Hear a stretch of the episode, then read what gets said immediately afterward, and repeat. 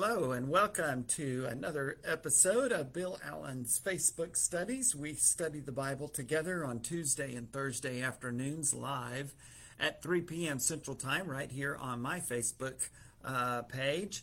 I also post those afterwards. We share them to our West Erwin Church of Christ and West Erwin Live Facebook pages.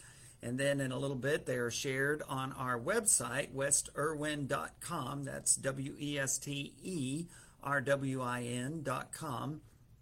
You click on the scroll over the connect uh, tab at the top and then click on live streaming and then go down to the video archive and click on that and you can find these lessons and lots of other stuff.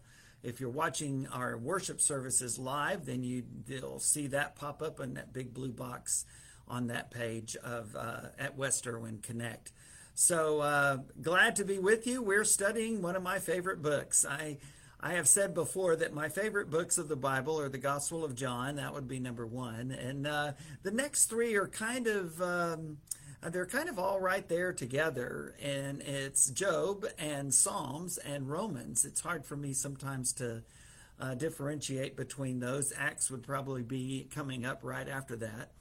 But Job is definitely in my top two or three, and it is uh, it is an incredible, incredible book. It's this confrontation between Job and God. It initially starts out between God and Satan over Job, and uh, and God challenges uh, Satan and says, "Have you considered my servant Job?" And uh, there's no one like him in all the earth. And uh, and then Satan asks what I think is the theme of the book of Job. The question he asks in Job 1, verse 9, which is Does Job serve God for nothing? Um, basically, you've given him everything a man could ever want. He's got his family, he's got his health, he's well respected in the community, he's got wealth, uh, he, he's, he's set. He said, You take some of those things away, and he'll curse you to your face. And so in round one, uh, in chapter one, uh, God lets Satan go, but he puts limitations on him. It's interesting that God is the one in control all the way through the book of Job. And Satan is uh, bound by uh, not being able to strike him. And so he takes away his children, he takes away his, his uh, wealth, his property, all of those things. And, um, and, uh, his livestock and uh, and Job did not uh, falter. It seems he didn't uh, he didn't he was still faithful to the Lord, and so uh, Job goes uh, Satan goes back to God the second time and says again, Have you considered my servant Job? Even though you incited me against him, God says. Uh, he still is holding on to his faithfulness. And Satan says, Well, skin for skin. He said, If you touch his body, if you take away his health, then he'll curse you to your face. And God says, okay. But still, God gives limitations. Still, God is in control. And God tells Satan, well, you can you can harm him physically, but you cannot uh, cause him to end his life. Can't bring about the end of his life. Which is interesting because that's exactly what Job wanted after all of this happened, as we saw in chapter 3 and some of the other things that we'll see. Uh, Job was ready to let God take him and end it, but um, God had said from the start, nope, that's that's a that's a bridge you're not going to cross, Satan. And so Satan gives him all these horrible, terrible sores, and Job prays for death to come in chapter three, or wishes that he had never been born, or that he had been stillborn, um, miscarried, or something. And uh, even his wife turns against him and says, "Hey, just curse God and die." And and uh, and and so the interesting comment in Job chapter two verse ten is that Job didn't uh, sin in what he said, and I think that is significant. A lot of the things that I have on all of my Old Testament stuff, including the book of Job, is from the great Dr. John Willis of Abilene Christian University. Wonderful, wonderful professor, such a knowledgeable man, such a wonderful spirit, such a great teacher. Um, and so Job vents in chapter 3. And then, as we saw last week, uh, his three friends come to help him Eliphaz, Bildad, and Zophar. And as I've said many times, if you want to know what not to say to someone who is struggling, what not, how not to do hospital ministry, then read Eliphaz, Bildad, and Zophar. Yes, it is inspired scripture.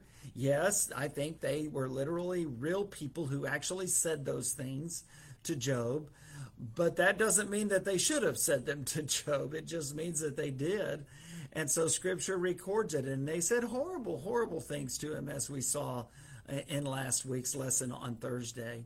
And so now uh, Job is going to respond. And we saw a little bit of that. Job responds to his friends, first of all, and, and says, You guys are no help. You're just making it worse.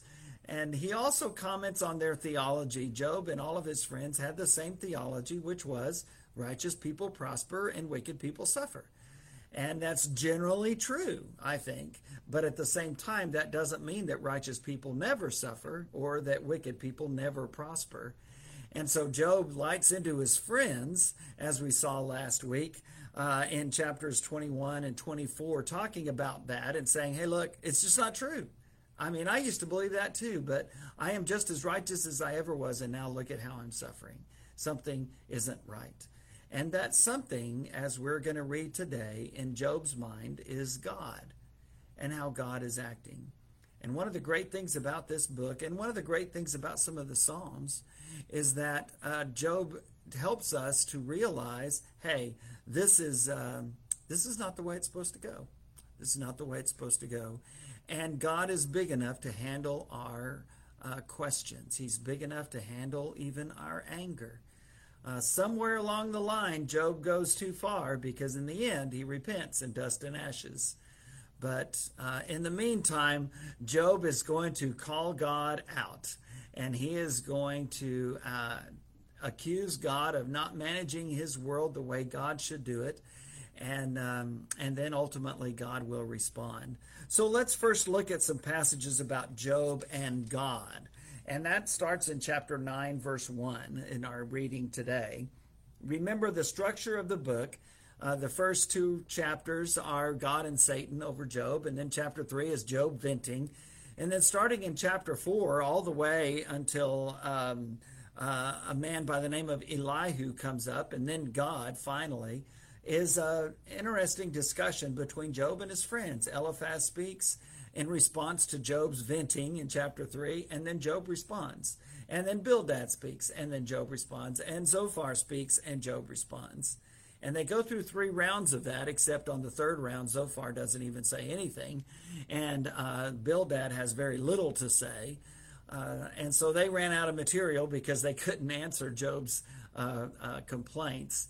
And Elihu comes along and says, "You guys, I was younger. I kept quiet, but you guys are all worthless. Nobody is answering him." And when Elihu comes along, he he shares some of the same kinds of things that God will. And I think I agree with uh, with Dr. Willis is that Elihu is kind of a mediary sent to uh, prepare Job to meet God after uh, going so vehemently in opposition with his friends. But first, Job has it out with God. And I think this is the power in the book of Job. It's these speeches of Job in response to his friends, many times challenging God uh, either directly or indirectly. And so, Job chapter 9, um, verses 1 through 4, first of all. Then Job replied, Indeed, I know that all that you're saying is true, but how can mere mortals prove their innocence before God? Though they wished to dispute with him, they could not answer him one time out of a thousand. His wisdom is profound, his power is vast. Who has resisted him and come out unscathed? And so Job is saying, Hey, I'm innocent. I know I'm innocent. God knows I'm innocent, but what can I do about it? I, he's God. He has all the power, he has all the wisdom, he has uh, everything at his disposal, and I have nothing. Uh, skip down to verse 13 of Job 9. God does not restrain his anger. Even the cohorts of Rahab cowered at his feet. How then can I dispute with him? How can I find words to argue with him? Though I were innocent, verse 15 of Job 9, I could not answer him. I could only plead with my judge for mercy. Even if I summoned him and he responded, I do not believe he would give me a hearing. He would crush me with a storm and multiply my wounds for no reason. He would not let me catch my breath, but would over, overwhelm me with misery.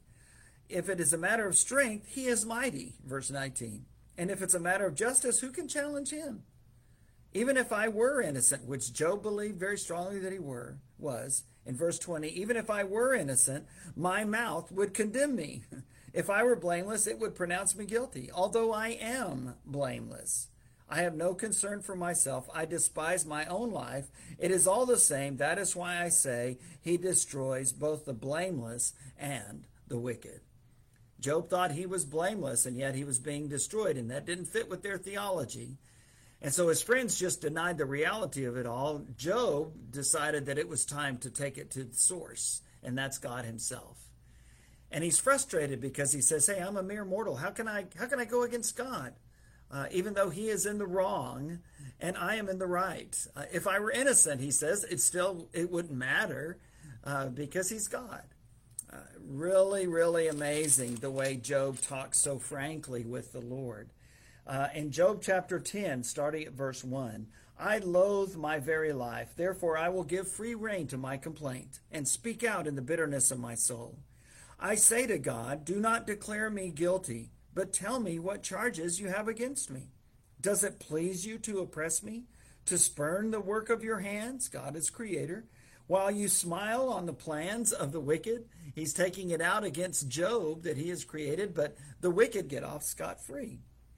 Verse 4, talking to God still, Do you have eyes of flesh? Do you see as a mortal sees? Are your days like those of a mortal, or your years like those of a strong man? That you must search out my faults and probe after my sin, though you know that I am not guilty and that no one can rescue me from your hands. Uh, Job says, "Stop picking on me, God. why are you picking on me? Why why are you so focused on me? I don't get that. I'm innocent." Verse 8, Your hand shaped me and made me. He still holds on to his devotion to the Lord and recognizes God as the sovereign creator, but he's having a really hard time with how God is running his world. Uh, Job continues on to, to speak to God. Verse 13 of chapter 10 But this is what you concealed in your heart, and I know that this was in your mind. If I sinned, you would be watching me and would not let my offense go unpunished. If I am guilty, woe to me. If I am innocent, I cannot lift my head, for I am full of shame and drowned in my affliction. If I hold my head high, you stalk me like a lion, and again display your awesome power against me. You bring new witnesses against me and increase your anger toward me. Your forces come against me wave upon wave. Why then did you bring me out of the womb? I wish I had died before any eye saw me. If only I had never come into being, or had been carried straight from the womb to the grave.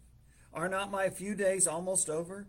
Turn away from me so I can have a moment's joy before I go to the place of no return, death, to the land of gloom and utter darkness, to the land of deepest night, of utter darkness and disorder, where even the light is like darkness. Job wishes for his death. And yet, remember, why is it that that's not coming. It's because God has put the limit there and has told Satan, nope, you can't take his life. It's one of the most interesting ironies about the whole book.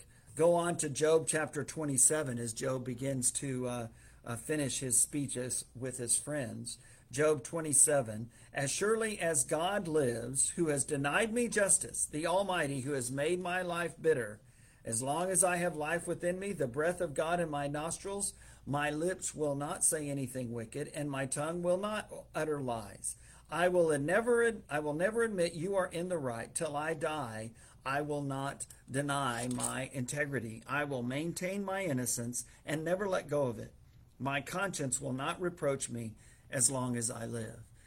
Sometimes it's hard to tell if Job is talking to his friends or about his friends or if he's talking to or about God, but I, I think it's a little bit of both here. Job says, I, I will not let go of my integrity. He and he didn't.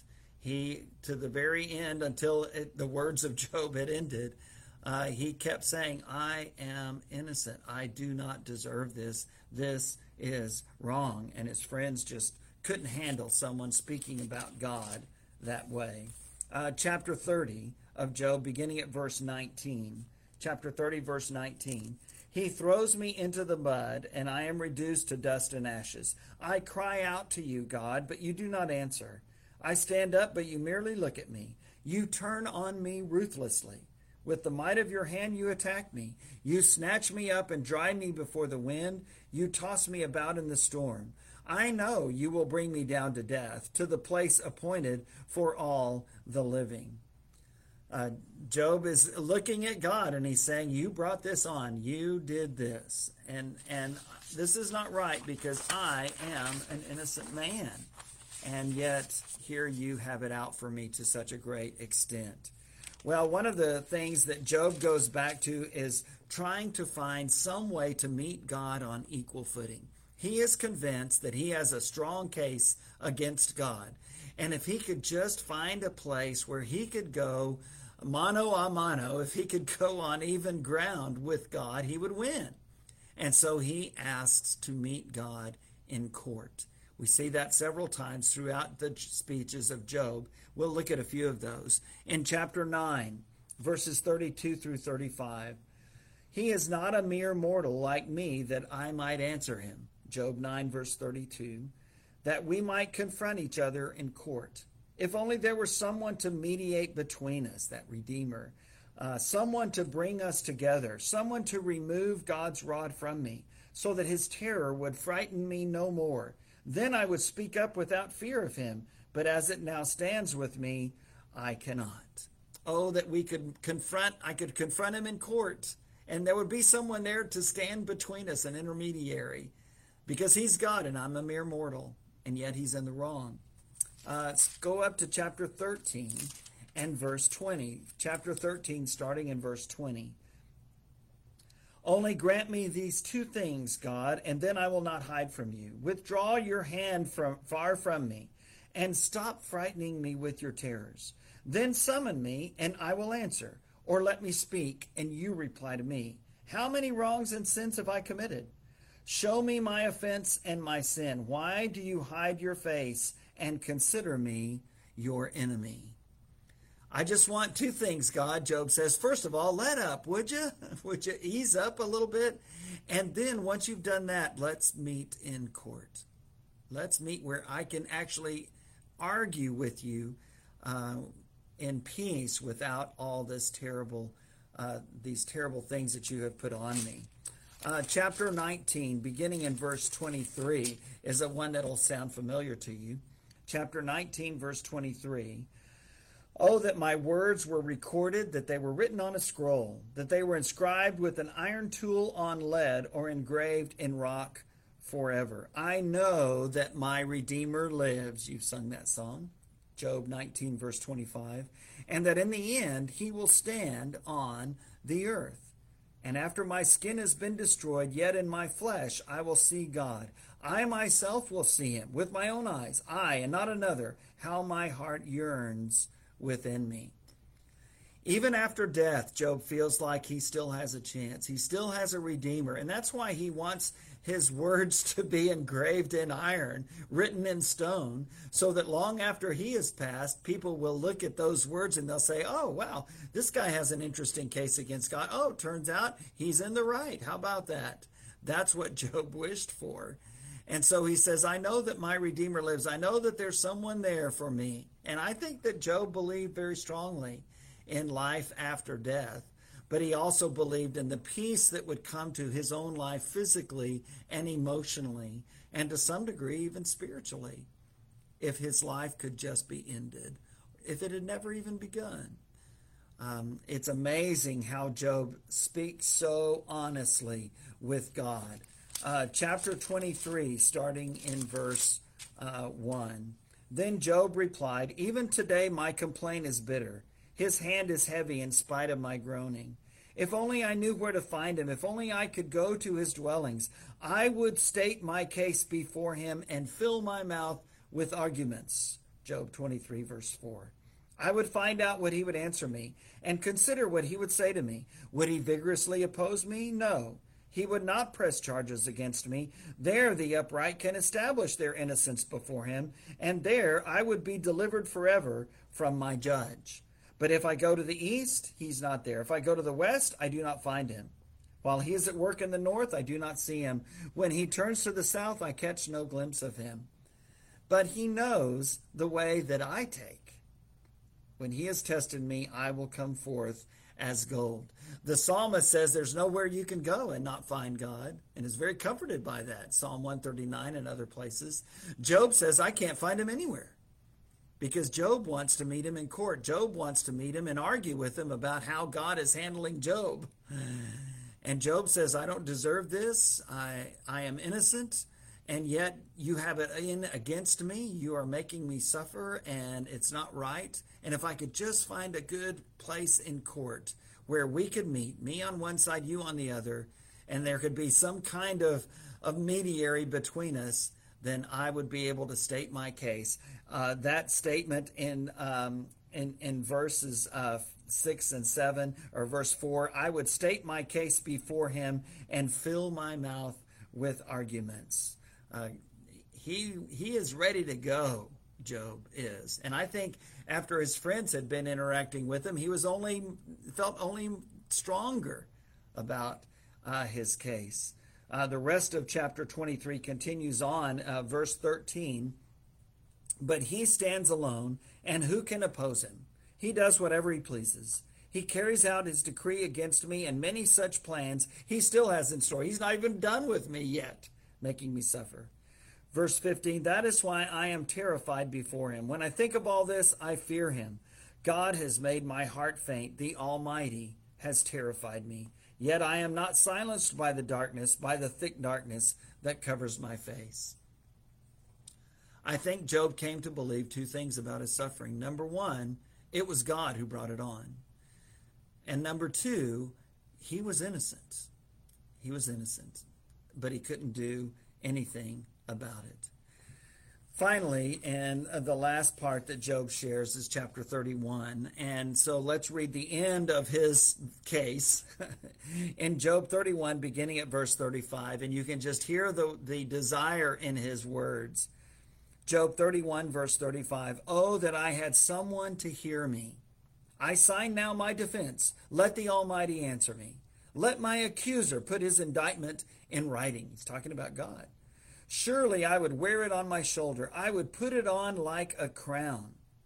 I would give him an account of my every step. I would present it to him as to a ruler.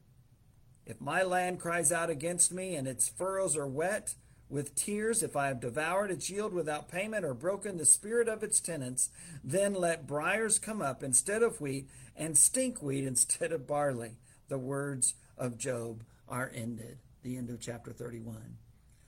He says, I have not done anything to anybody, any wrong. And he says a lot of that in this last speech. And he says, I would, I would be willing to stand before the Almighty and accuse him. I have signed my defense. I have rested my case, basically, is what he's saying in this courtroom scene. Let the Almighty answer me, he says. He challenges God he takes his indictment and he says, I would wear it on my shoulder. I would approach God like a prince. I'd put it on like a crown. That's what Job felt.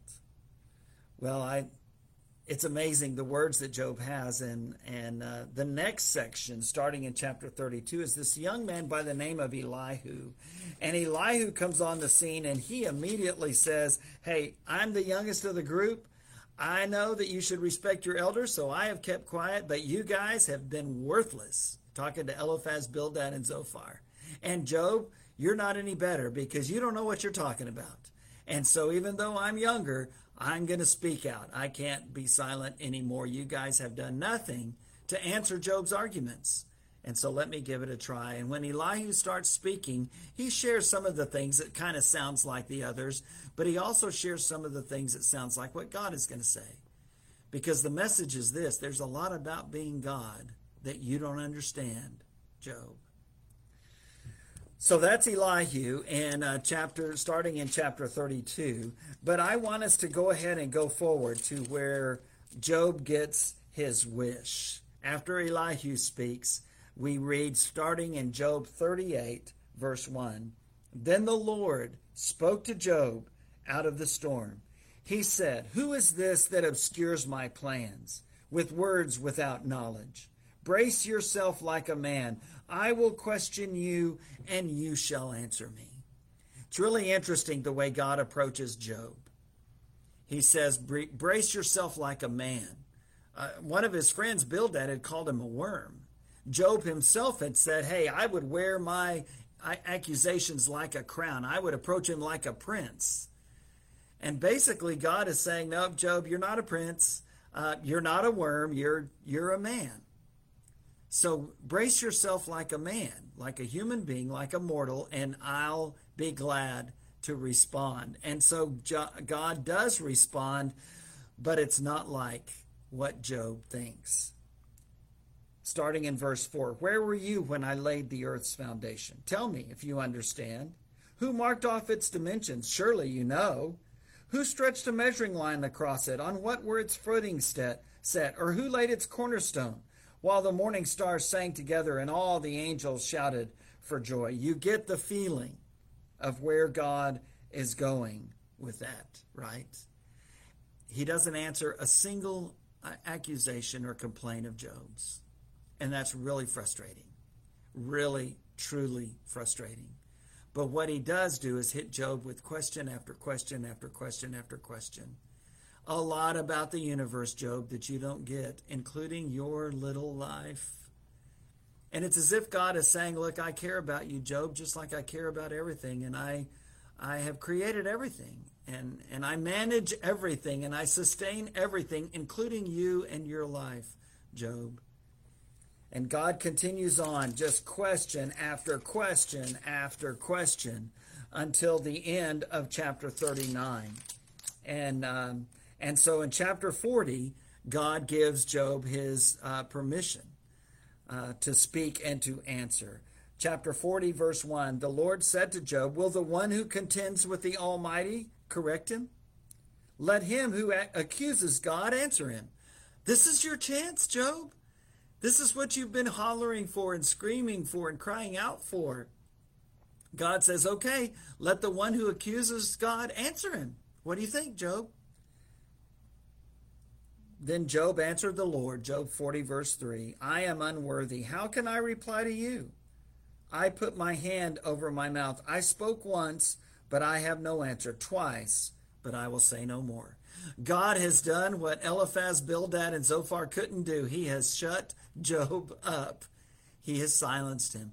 Basically, God has won the argument. And you would think, okay, we're done. But we're not done. Why? because God doesn't care about winning arguments. There are so many times in the Gospels, in Matthew, Mark, Luke, and John, where Jesus didn't try to respond, he didn't try to a- answer, he didn't try to justify himself or vindicate himself, because that's not what God is about. God's not interested in winning arguments. He's interested in winning souls. He's interested in having a close relationship with His creation. And that doesn't mean that you answer every question.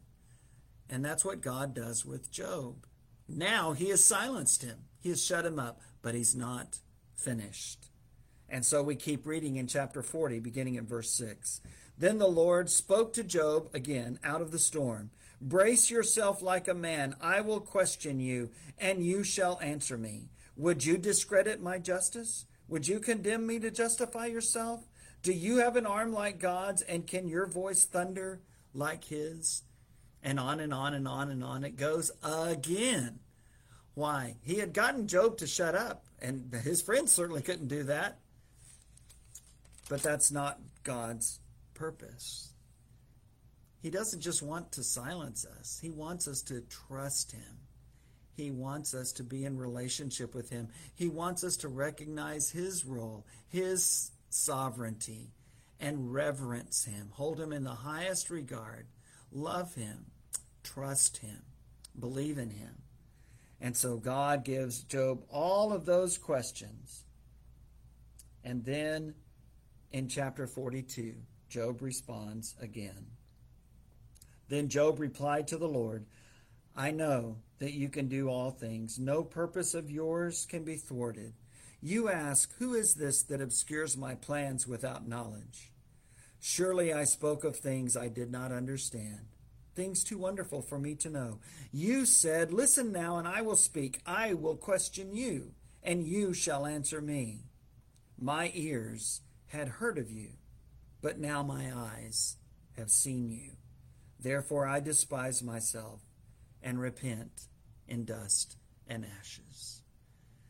That's what God wanted all along. He wanted Job to come to the point to where he realized the two things about God that I have come to realize number one, that God does exist and He is sovereign. And number two, I'm not Him. And because I'm not Him, I may not understand what He's doing in His world. I may not understand what He's doing in my world. And that's okay. Because I trust Him. Because I believe that He is God and I am not. And that's what Job had to learn all along he had been blessed by God and he had he had worshiped God and he was a very righteous man, very obedient, but God wanted more. He wanted that relationship to go deep, deep, far deeper than it was. And he decided that the way to do that was for Job to endure great suffering that didn't make sense. Because God is not just about our physical and emotional even spiritual safety at this moment. He'll throw some things at us that will cause us to question. Say those questions out loud to someone that you can trust, not to Eliphaz, Bildad, or Zophar. Starting with God and maybe to someone else that will let you vent and not feel threatened, that will let you question and not feel like they have to defend God. When God comes on the scene, he doesn't defend himself. All he does is tell Job, look, Job, there's a lot about being God you don't understand. And in the first round, after God's questioning, Job is silenced. And then God lets loose for round two. And at that point, Job says, I had heard about you, but now I've seen you. And I repent in dust and ashes.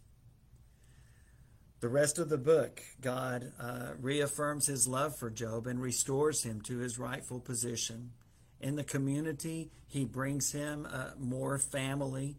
And, and that doesn't replace the ones that he had. Ask anyone who has had a son or daughter that passed away and then later had another child. Uh, there's, there's, no, there's no replacing that child that you've lost. I'm sure that's the case. And yet, God was able to give him a, a family again. And it was a great blessing. Wasn't the same, but it was a blessing.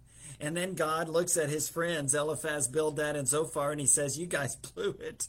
Man, you guys blew it. How did they blow it? They didn't honestly respond to Job. Instead, they denied the reality of everything that he was going through. What Job was saying was true. Hey, I, I haven't changed a bit, and now God has it in for me. I don't get this. And if only they would have said, you know, Job, we don't get it either, but but we're going to be here with you while we while we go through this. What a great blessing that would have been to Job. But instead, they try to defend God. They try to explain God. They tried to tell Job, hey, look, Job, you know what we believe. The righteous prosper, the wicked suffer. You're suffering, so, you know, you must be wicked. You must there must be something going on. And Job says, But I'm the same. I'm the very same. This doesn't make sense. And so God tells his friends to go to Job and ask for prayers. Go to my servant Job. He was a, an honest struggler and ask him to pray for you. What an incredible, incredible book. And if you've gone through some things that you don't understand, that's okay. Don't pretend that you understand them. Don't pretend that they don't hurt. Don't pretend that you're not angry. Find a way to be able to express that in a good, safe environment with someone, uh, with God, first of all, and then perhaps with a trusted friend or loved one or church leader who will not feel like they have to run to God's rescue, but will just put their arms around you and, and let you vent for a while, but help you to move forward through it. That's what God did with Job. He helped him to move forward through that, to come to the realization that even though God may not be understood, he can still be trusted. And I think that's the ultimate lesson that Job learned. It's what we need to learn too. God doesn't always act the way we think he should act. Habakkuk had to learn that. Jeremiah had to learn that. The apostles had to learn that.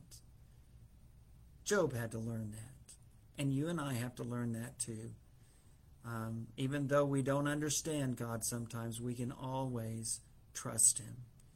And when it's when we want to lash out a bit at God, He's big enough to handle it. He's okay with that. What He's not okay with is denying the reality of what you're feeling what you're seeing. The psalmist did that as well. And you might as well, right? God already knows your thoughts, He knows what's in your heart. And so go to Him with that, but do that in reverence. Somewhere along the way, Job went too far and some of the things we read. We understand that, right? But when you get that glimpse of God, the one true and living sovereign God, just like Isaiah did, just like Thomas did, when Jesus stood before him and said, Hey, stick your finger in these nail holes, plunge your arm through my side. Believe, Thomas. And Thomas responded by saying, My Lord and my God. You see, repentance and worship are the only right response when we come face to face with God. That's what Moses saw in the burning bush. And that's what, what Job sees here. I had heard about you, but now my eyes have seen you. And I repent in dust and ashes. The God of Job is still the God who is in control. Like Habakkuk said, the Lord is in his holy temple. Let all the earth keep silence before him. He's there for you. He hasn't given up on you. Please, please, don't give up on him. To Job's credit, he never gave up on God. I pray that we will all be able to do the same. I'll see you on Thursday.